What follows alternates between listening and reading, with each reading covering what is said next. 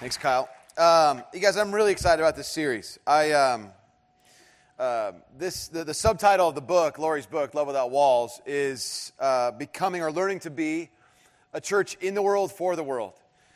That is to say that we're not just a community of people who gather to learn some stuff on Sunday and sing some songs and then kind of go back to our life and sort of never let anybody like the world just sort of functions and then we hide out and then kind of try to keep as isolated as possible from the world. Uh, in other words, what we're doing at Mariners Church is and the story of Love Without Walls is that we are a group of people who are committed to seeing the world be made different.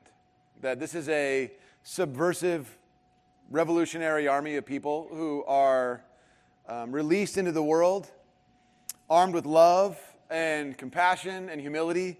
And um, this Love Without Walls series is something I'm really excited about. Um, last year, maybe two years ago, I brought a friend of mine to church during this series. And I didn't realize this was kind of the same kind of series, same idea. We're talking about our church's sort of intention to be outwardly focused and moving towards the community with love and compassion. And, um, you know, it was, it was the same kind of deal. And I brought him that weekend. And it was one of those weekends, like if you ever bring your friends to church, I know some of you are the person who brought a friend to church this weekend, and you're like praying all these things, like, okay, don't, please don't make a big, like, giant thing about money today. And please, please, whoever's speaking, just be not lame. Whatever. I don't have to be awesome, just be not lame because I risked a lot to bring this person. So, as someone who actually brings people to church sometimes, I, I mean, I, I'm sitting next to this guy going, oh my gosh, I brought him on a weekend where they're going to ask him to serve. And then they're going to do this. They're going to ask, they're going to ask people to support the ministry financially. And I'm like, this is a nightmare. This is a horrible thing. And they, the Kenton and Laurie talk about the church's heart for the poor in, um, in our community, in the world and how the church is moving at these things. And I'm like, oh no, here comes the big, you know, do you guys want to be a part of this? And, you know, we need you to help support this, whatever. God's inviting you to be a part of this journey, It's all that stuff. And I'm like, here comes the money thing. And I'm like looking over at my friend and trying to rescue him or try to plug his ears a little or something I can do. And he's got tears streaming down his face. And he goes, Is this what your church is all about? Yeah. Oh, I really, I, he's, he, he's like, I want to support this. And he gets out his checkbook. I'm like, you don't have, you don't have, I'm like trying to stop him. Like you don't have that's not you don't have to. This not for you. It's for everybody. I was like he just was like this is what I re- this is great. This is what the church is about. I want to be about this. So with that in mind, this is the first part of that series. We're going to talk about it for three weeks. I would encourage you to bring your friends because what they're going to see about Mariners Church, this is a church that is not just inwardly focused, just sort of isolated little capsule of people learning about stuff and then forgetting about the rest of the people in the world. It's about this is the church who really does care about uh, through people like you about the world around us. And so it's a great opportunity to bring friends and be a part of this series. And so we're going to learn how to be a, church in the world for the world. And it will be messy and it will be challenging. And uh, in fact, this week we're going to create a lot of questions that won't have answers. And that's partly intentional. But the, throughout the rest of the series, it's just going to be great as we fill in some of the blanks. You're going to hear from some other people on some ministries that are going on, how lives are being changed through the volunteers and the heart of people like you in our community. So before we do that, before we begin, would you pray with me? And then we'll see what God has for us today. Jesus, we uh, come before you. We acknowledge that you are at work in us even before we show up. We acknowledge that you are already here in this place. And that your desire for us isn't that we would simply sort of find our way in here and sort of hole up and hide out, but that we would be encouraged and challenged and provoked to move back out into the world with intention and love, compassion. Lord, we pray that your story of love for us would spill over out of our lives onto the people around us. Lord, we hold still for a moment. We just pause.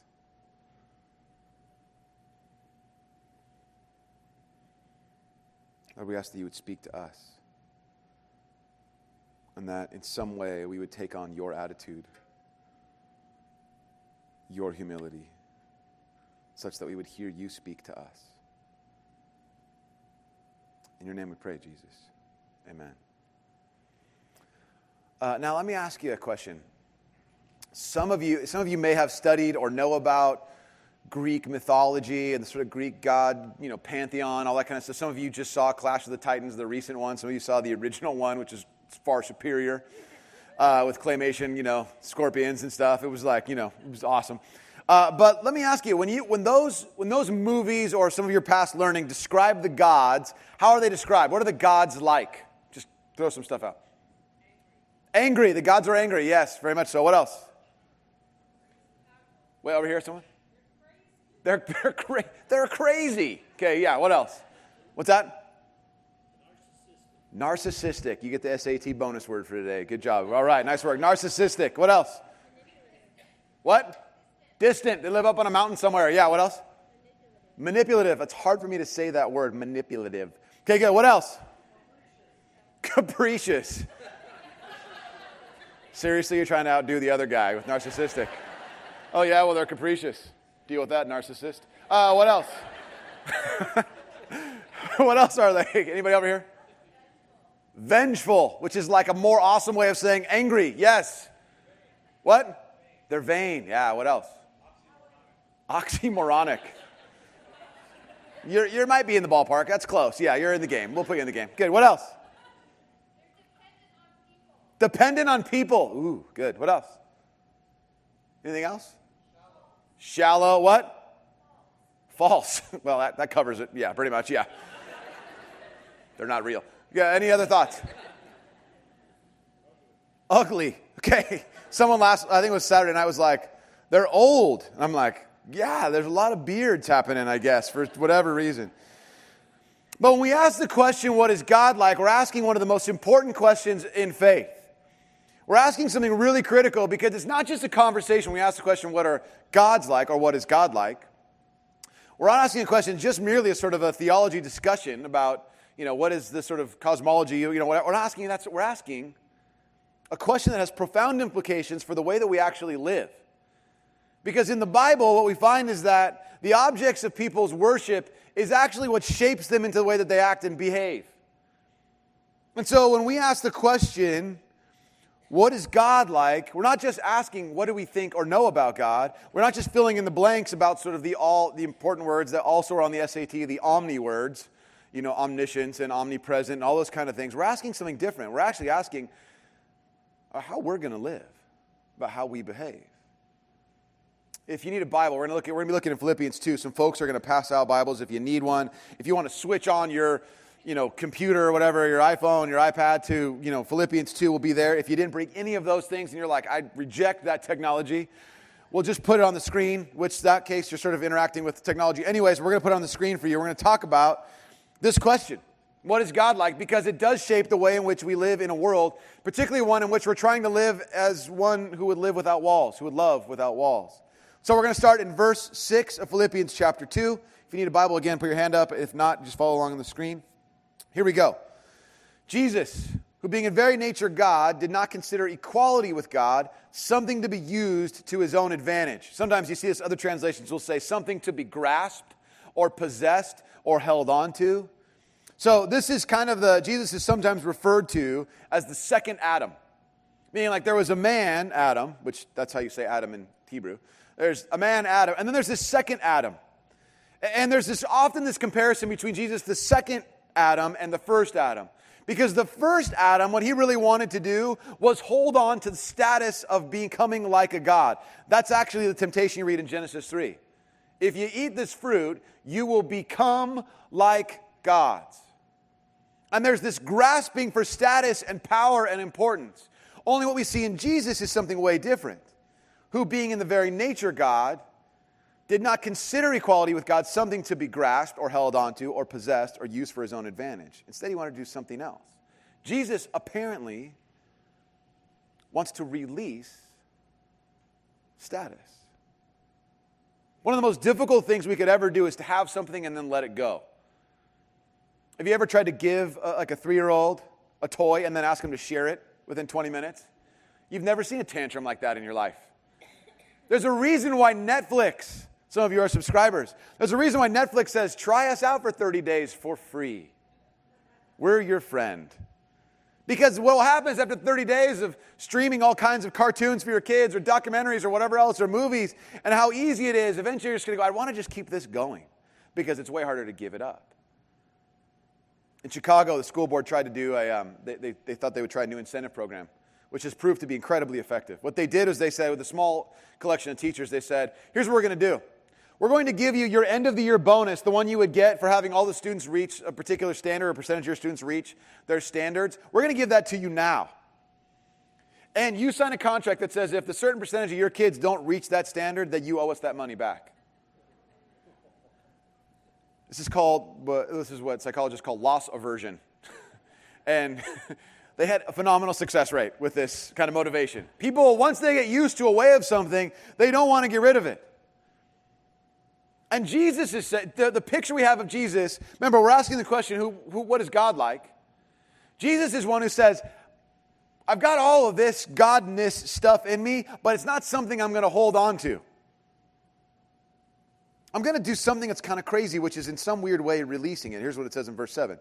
Rather, he made himself nothing by taking on the very nature of a servant, being made in human likeness. The word made himself nothing in the Greek is the word ekenosen, or sometimes this is called the kenosis, which means the emptying of. That there's all this status which Jesus possesses. Jesus, Jesus wasn't a creation of God. Jesus is existing with God as God. And he surrenders something, gives something up of himself taking on the very nature of a servant, being made in human likeness. Now, the question of sort of being emptied is kind of a really complicated one. How much did he give up? How much did he retain? What part of he's 100% God, 100% human being? How does that all work? And it's a really complicated question. I, I want to turn just really quickly to one quote from a, a New Testament scholar named N.T. Wright who says it this way He says, The decision to become human and to go all the way along the road of obedience, all the way to the cross, this decision was not a decision to stop being divine, it was a decision about what it really meant to be divine. Leave that there for just a second. Or not. Or now. Yes. There we go. In other words, what's being said as you read this kind of quote is that when we ask the question, what is God like? God is one who would empty himself of all of the status given to him such that something else might be accomplished. Here's what I mean we can take that off the screen now. I, um, I coach first grade girls soccer. And um, which that's basically like nothing but nonstop screaming. It's pigtails and screaming and pink shoes. I mean, that's all that it is. And Kyle and I both have daughters on the team. And uh, the other day at practice, this is on Monday, and where we have this, we have a little, you know, the, the like I said, it's like, it, it, you guys, the screaming, I just can't describe this to you. It sounds like an air raid siren. As soon as the ball is in play, whee! It's just all, it's just, it's crazy.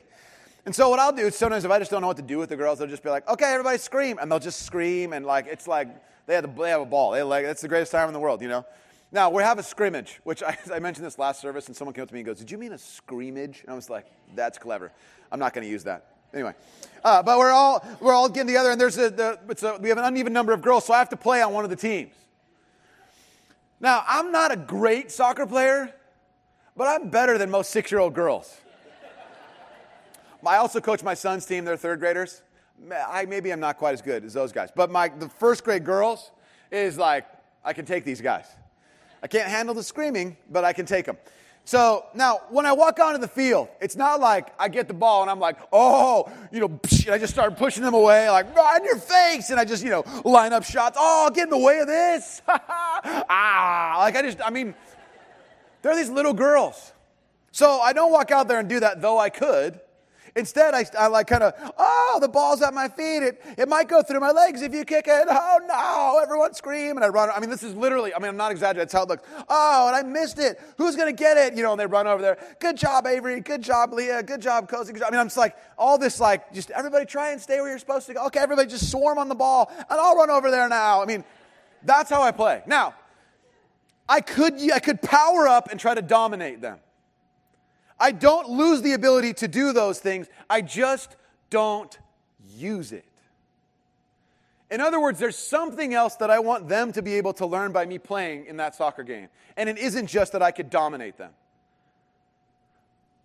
I don't have to use all of that power. In other words, I let it go. I empty myself of something I don't need to, don't choose to use.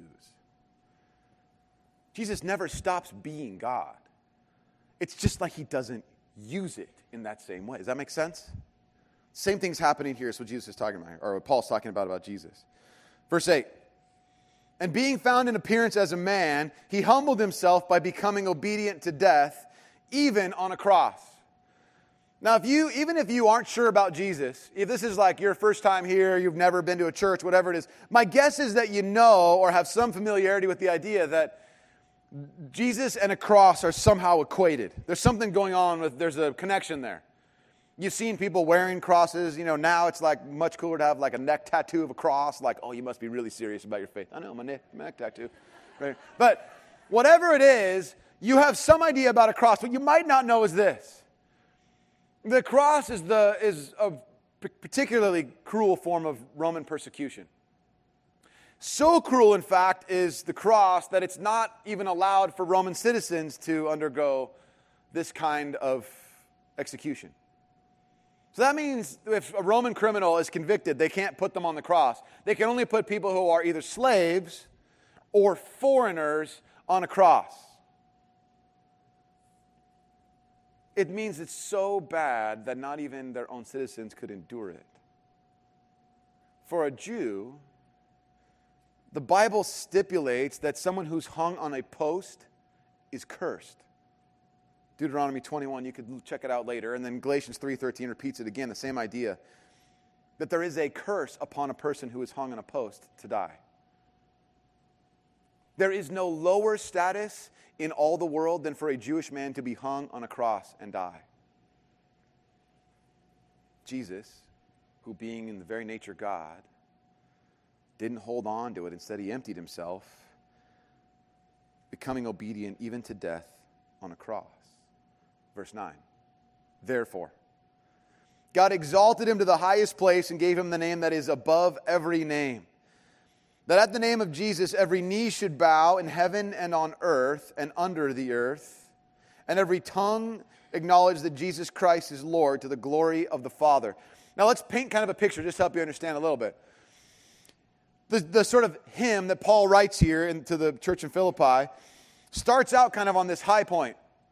Jesus is sort of, he's God and doesn't consider it something to be grasped, so he empties himself even to the point of death, and you kind of get this parabola shape. And then, having died this criminal's death, this shameful criminal's death, every tongue, everybody will bow, everybody knows that he's God. His name is better than all the other. Does that make sense? You have this parabola shape. Now, what's interesting though is this. There seems to be that there is the result of this kind of crazy obedience and humility is that God elevates him. And then there's this kind of unique language. Jesus Christ is Lord. Everybody acknowledges him in heaven. In other words, the angels, all the angelic beings recognize he's the Lord. And then it says on the earth, which means all of the human beings would recognize Jesus Christ is the Lord. And then it has this really bizarre phrase, and under the earth, which is sort of this coded language. It's not really that subtle, but it's coded for all of the forces of evil and the demonic, even they recognize He's the Lord. In fact, if you look at the Gospels, the accounts of Jesus' life and ministry, most often the demons are the ones who first and most correctly recognize who Jesus is. Hey, aren't you, aren't you, get away from us. We're scared of you. You're Jesus. We've, we've heard about you. Long before everybody else is kind of sure about who Jesus is, the demons are already aware. And what Paul is saying is, the, the guy writing here is he's saying, everyone will acknowledge that Jesus Christ is the Lord. But he has this kind of weird arc with God, criminal's death, elevated above all names. Now, this is the answer to the question what is God like? Jesus. Jesus is the answer to the question, what is God like? And the question now for us, as we move sort of beyond that a little bit, is why does Paul, the, the, the, author, why does he go through this little theology lesson about the identity of Jesus, about who he is? Is it merely that he wants us to sort of know a little bit more, which wouldn't be the worst thing in the world? Or is there something else that he's trying to pull or push, push at us to sort of grasp with? Maybe it's about something else. The church of Philippi, the city of Philippi, I should give you a little background. In 356 BC, a guy named Philip II discovers they got all kinds of gold in the area around Philippi. So he moves in there, starts mining the gold. And then he cleverly names the city, which has all this gold, after himself. Philip calls it Philippi. He's not a clever ruler, he's just naming stuff. Now they start mining all the gold. It's no different than like James Irvine. But anyway, start. Mi- why is that? Why is that? Is that serious? Is that a big deal? A lot of James Irvine. I live in Irvine. Sorry if I offended you. Uh, go Irvine. Okay. Where was I? Oh, so he starts mining all this gold. And all the gold that's mined in Philippi funds his son's global conquest. He has a son, Philip II, named Alexander the Great. Now, Philippi begins to take on, really early on in its history, a profoundly important sort of status conscious, wealthy society that lasts into the Roman Empire. And in the Roman Empire, in the Roman sort of society, there's five classes of citizens, five classes of men, I should be specific. The lowest of which are slaves. Then above them are what are called freedmen, which are just slaves who have purchased their own freedom. Then above them are the commoners. Above them are the equestrians. And above them are the members of the Senate, the senators. And the way in which those five classes are delineated amongst themselves is generally by the clothing that they wear. There's like different kind of togas and emblems and stuff like that, and also by their mode of transportation. Like the equestrian class is known because they all have horses. They can afford classes. Now think about this. What kind of backwards, insane, ancient society would separate itself based on how people dress and their mode of transportation? What crazy people would say, we're different or better than you because of the way we dress. And the things that get us from place to place make us superior, inferior to you. Isn't that just a crazy world that they lived in back then? Philippi is no different than us. And Paul is writing about this idea here that there is something we ought to consider when we consider the question, what is God like? So I want to back you up to verse 3. Philippians 2, verse 3. Do nothing out of selfish ambition or vain conceit. Rather, in humility, value others above yourselves, not looking to your own interests, but each of you to the interests of others. In your relationships with one another, have the same mindset as Christ Jesus. And then he goes on to say, Who, being in very nature God, did not consider it something to possess, to be grasped, to hold on to, but emptied himself, and so on and so forth. This whole conversation, the word same mindset is sometimes translated the same attitude as Christ. The Greek actually looks a little more like self opinion. Paul's saying the way, hey, status conscious people in Philippi, what we have to think about is something way different. If we're actually going to be a part of a subversive group of people that's going to overturn the way the world operates, if we're going to be people who love without walls, we're going to have to think about ourselves as something different than the rest of the world sort of operates. We're going to be like Jesus, who would say, I've been given things, and I'm willing to give them up such that a greater purpose might be accomplished. The question, what is God like, shapes us powerfully. Changing the world, becoming a church in the world for the world, starts with the self opinion of being a humble servant. You turn in your Bible to Mark 10 if you brought a Bible. The way of those who would belong to Jesus apparently has something to do with humble service. Now, in the context what I'm going to just set you up with, Jesus has just had a conversation with a rich guy. It's a famous conversation in which he then tells the guy, it's pretty hard for rich guys to make it into the kingdom of heaven. And he uses this analogy, it's pretty famous, where he says it's like it'd be easier for a camel to pass through the eye of a needle. Some of you heard the story. And all of the disciples that are walking with Jesus hear this, and it says, the Bible says that they're astonished. Like, oh, well, the rich guy's blessed. God's favor is clearly on him, but you just said it's going to be really hard. So, what, what are we supposed to do? And Jesus doesn't quite answer their question exactly. But he tells them, hey, we're going to Jerusalem all of us, we're going to go to Jerusalem. Let me tell you real quick what our plan is when we get there. Uh, I'm going to go talk to some religious leaders. They're not going to be real happy about the things I say. Uh, so they're going to mock me, beat me, spit on me.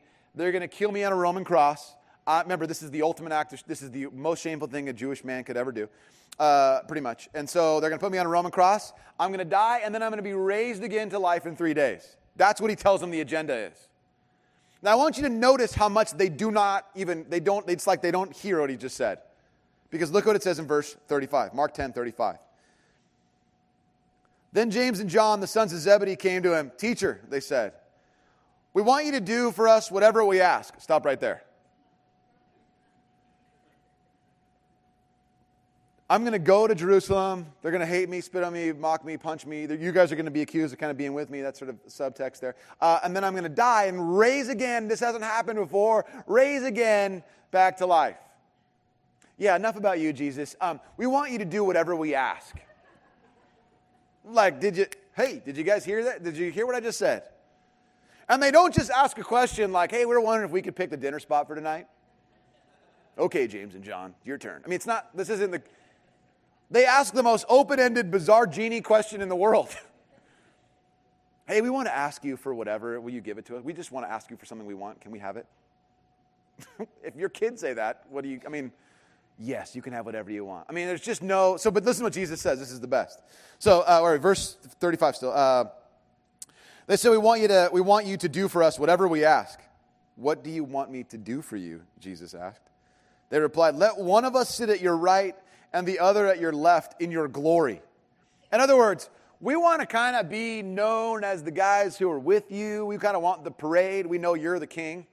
And we think that's awesome. So we kind of want to be next to you. We want the good seats at the Laker games and the floor seats. We want those. We want to kind of have a parade every once. Not a big parade, but like, you know, rose parade size probably, honoring us. Just kind of be with you because that's awesome. And there's this kind of trying to garner a share of glory that belongs to God for themselves. Verse 38 You don't know what you're asking, Jesus said. Can you drink the cup I drink or be baptized with the bapti- baptism I'm baptized with? We can, they answered. Sure, whatever that is, we want that too. What's in the cup? It's probably delicious. I mean, they don't, there's no, the cup Jesus is speaking about is a cup of suffering. And he's not talking about a baptism like, I'm going to go sit in a jacuzzi and who else wants to join me in there. He's talking about being not just sort of sprinkled with a little bit of trouble, he's talking about being plunged into calamity. Submerged baptism is what that word means. You want to be drink the cup of suffering and be submerged into suffering? Can you guys handle that? Sure. We sure can, Jesus. That sounds awesome. Verse 39 Jesus said to them, you will drink the cup I drink and be baptized with the baptism I'm baptized with. Now you can imagine, until they figure this out, they're like, yeah, we get to have the baptism and the whatever's in the cup. That's awesome. Verse 40.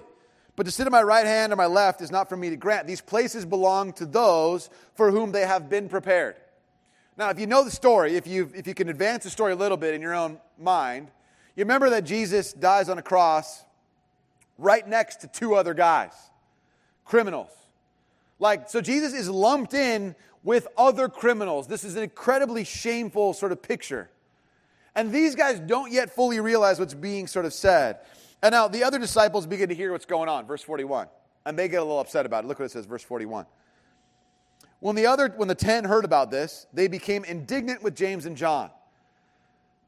Now, part of us would think, are they going, look, James, John, people skills. Guys, I mean, he just told you he's going to go die on the cross. There's going to be some, you know, painful mocking and spitting on, all that kind of stuff. How dare you guys ask that question of Jesus? That's just, we don't do that here. I'm sorry. None of us would ever, none of the 10 of us would ever do that. These guys, I'm not even sure why they're here. I mean, you just kind of get that kind of like, but the answer isn't that they're asking that. They're not, they're not, they don't chastise James and John. They're indignant for another reason. And we get the clue as to why they're indignant in the next verse, verse 42. Jesus called them together and said, you know that those who are regarded as rulers of the Gentiles lord it over them, and their high officials exercise authority over them? Not so with you. I'm going to stop right there. In other words, Jesus, does, doesn't say to the ten or address James and James and John or James and uh, John and say, "Hey guys, James and John, did you guys hear these? The ten, they're right. That's a right. You know what? You guys are out of line. Be more like them." James and John come up and Jesus pulls everybody else together after the disciples are indignant, indignant, indignant. That's hard for me to say, indignant. He pulls them together because he says everybody seems to be losing on what's supposed to happen here. You guys want the same thing that these guys do. And so he pulls them together and he says, You guys know how the rulers of the Gentiles do this stuff? They use their power and they lord it over each other. And they want high official, these high officials want to use authority over all their people. But among you, it says in one translation, it should be quite different. Not so with you, he says in verse 43. Whoever wants to become great among you must be your servant. And whoever wants to be first must be slave of all. Now, Jesus isn't saying, He's not saying there's no greatness here. We have no greatness in the kingdom. He doesn't say there will be no gold stars, there will be no honoring, there will be no. What he says is the way in which we find greatness isn't going to be the same way that the world does it. The world does their greatness thing way differently than we will. If you want to be great, serve. If you want to be truly great, be a slave for everybody else. Then you'll be great. He says enough of this trying to figure out and try to, you know, get your sort of selves into positions of power so you can lord it over people. James and John and the rest of the disciples, really what they're saying is we want one oppressive, selfish regime of the Romans to be replaced by another one with a different face that says James and John on it or the other 10 disciples. Jesus says that's not the way we do it here. It's going to be much different. Remember, we become like the objects of our worship. The Romans had a way of worshiping that honored themselves and honored power and selfishness. And Jesus says, Not so among you. And in case they were looking for an escape clause, like Jesus, you're kind of, why'd you exclude yourself? Like as if Jesus is like, everybody go and be a slave and a servant. I'm going, I got a little condo in Maui. I'm hanging out. Call me when everything else is done. I'll be around. Come visit me, maybe, you know? Jesus says in verse 45, For even the Son of Man, which is a title Jesus often used for himself, did not come to be served, but to serve, and to give his life as a ransom for many. He says, Even me, the one sent to be among you, God among you, even me. He didn't come to be served, he came to, he came to serve and to give his life up for freedom for everybody else. You see, when we ask the question, who is God like or what is God like, we get a picture that informs how we would then also be. The picture Jesus gives us of what is God like is one in which he is a humble servant, one in which he calls his own people, those who would change the world, who would love without walls, to be humble servants. And the trouble of being a humble servant is that when you choose to act like a humble servant, people will actually treat you like that. It's a little tough for us who live in modern day Philippi, so to speak. I want to put something on the screen. Here's just a, just a way to consider a few things we've been talking about. On the left, you have sort of this idea of the way the world functions which says you've been given rights and powers and freedoms, and you should cling to them at all costs. And then it says underneath there that the best example of power and authority and effectiveness in the world is that people would serve you. The world says, you know what? You got to protect everything that belongs to you, including your emotions, including being exposed in some way or another. You got to be guarded. You got to not let people in because they might try to take you over because you're cynical and afraid of them. So you got to guard yourself. And then it says, you know, probably the most, clearly the most important thing in the entire world is my own self interest. That among anything else that has to be protected, it's my own self interest. Nobody else really at the end of the day matters. It's about you. Protect yourself, get what you can, garner for yourself whatever you might be able to. Only the other side of this equation, the, the left side of the screen, about something much more challenging. We've been given rights so that we might even, if needs be, surrender them, that there might be a greater purpose accomplished. That we would take on the position of a humble servant and people might actually even treat us as though we are one. That we would move towards vulnerability and sharing in our own lives, even at the risk of being wounded and that we would be sacrificial, not just self centered. I want you to look at those for a minute. I want you to just think for a second which is the one that God is sort of poking at you a little bit with? How is He sort of provoking, challenging you in? And while you're doing that, I'm going to give you a sort of example of my own life. I have this, um, I've discovered recently that I have a, a um, more than I thought, a need for and a belief in my own entitlement to things. And the way I realize I've got this is I, I complete this sentence in some capacity. All I want is, with about that tone, or I just want blank. All I want is blank, and I just want blank. Now, all of the, the whatever that blank is for me might range from something incredibly superficial, like, look, all I want is, which is another way of saying, I'm just entitled to have, aren't I? All I want is, there's a brand new phone that just came out, kind of big news recently. All I want is, to all the way it's uh, to the middle ground is sort of i just all i want is my kids all i want are my kids to sort of do better in school and sports and everything else because it will make me look good. It's all the way up to all i want is my marriage to be like that or all i want is to have enough money to do those things or all i want is that really too much to ask? And what, it, what i'm realizing that's doing in my own life the more and more i repeat that sentence in so many words is I'm actually saying I have some rights and I'm entitled to some things. And my rights entitle me to some things, which entitle me to more things, and so on and so forth. What is it for you? How is God looking at you going, You want to change the world? Because we're going to be loving the world without walls. We're going to be the church in the world for the world, and it will be difficult, and it requires humble servants. Because we, this is a big deal. Which of those things is God going, this is an area that I want to shape in you a little bit? I do this as you kind of capture those in your own mind a little bit. Why don't we pray? Let's submit these things to God.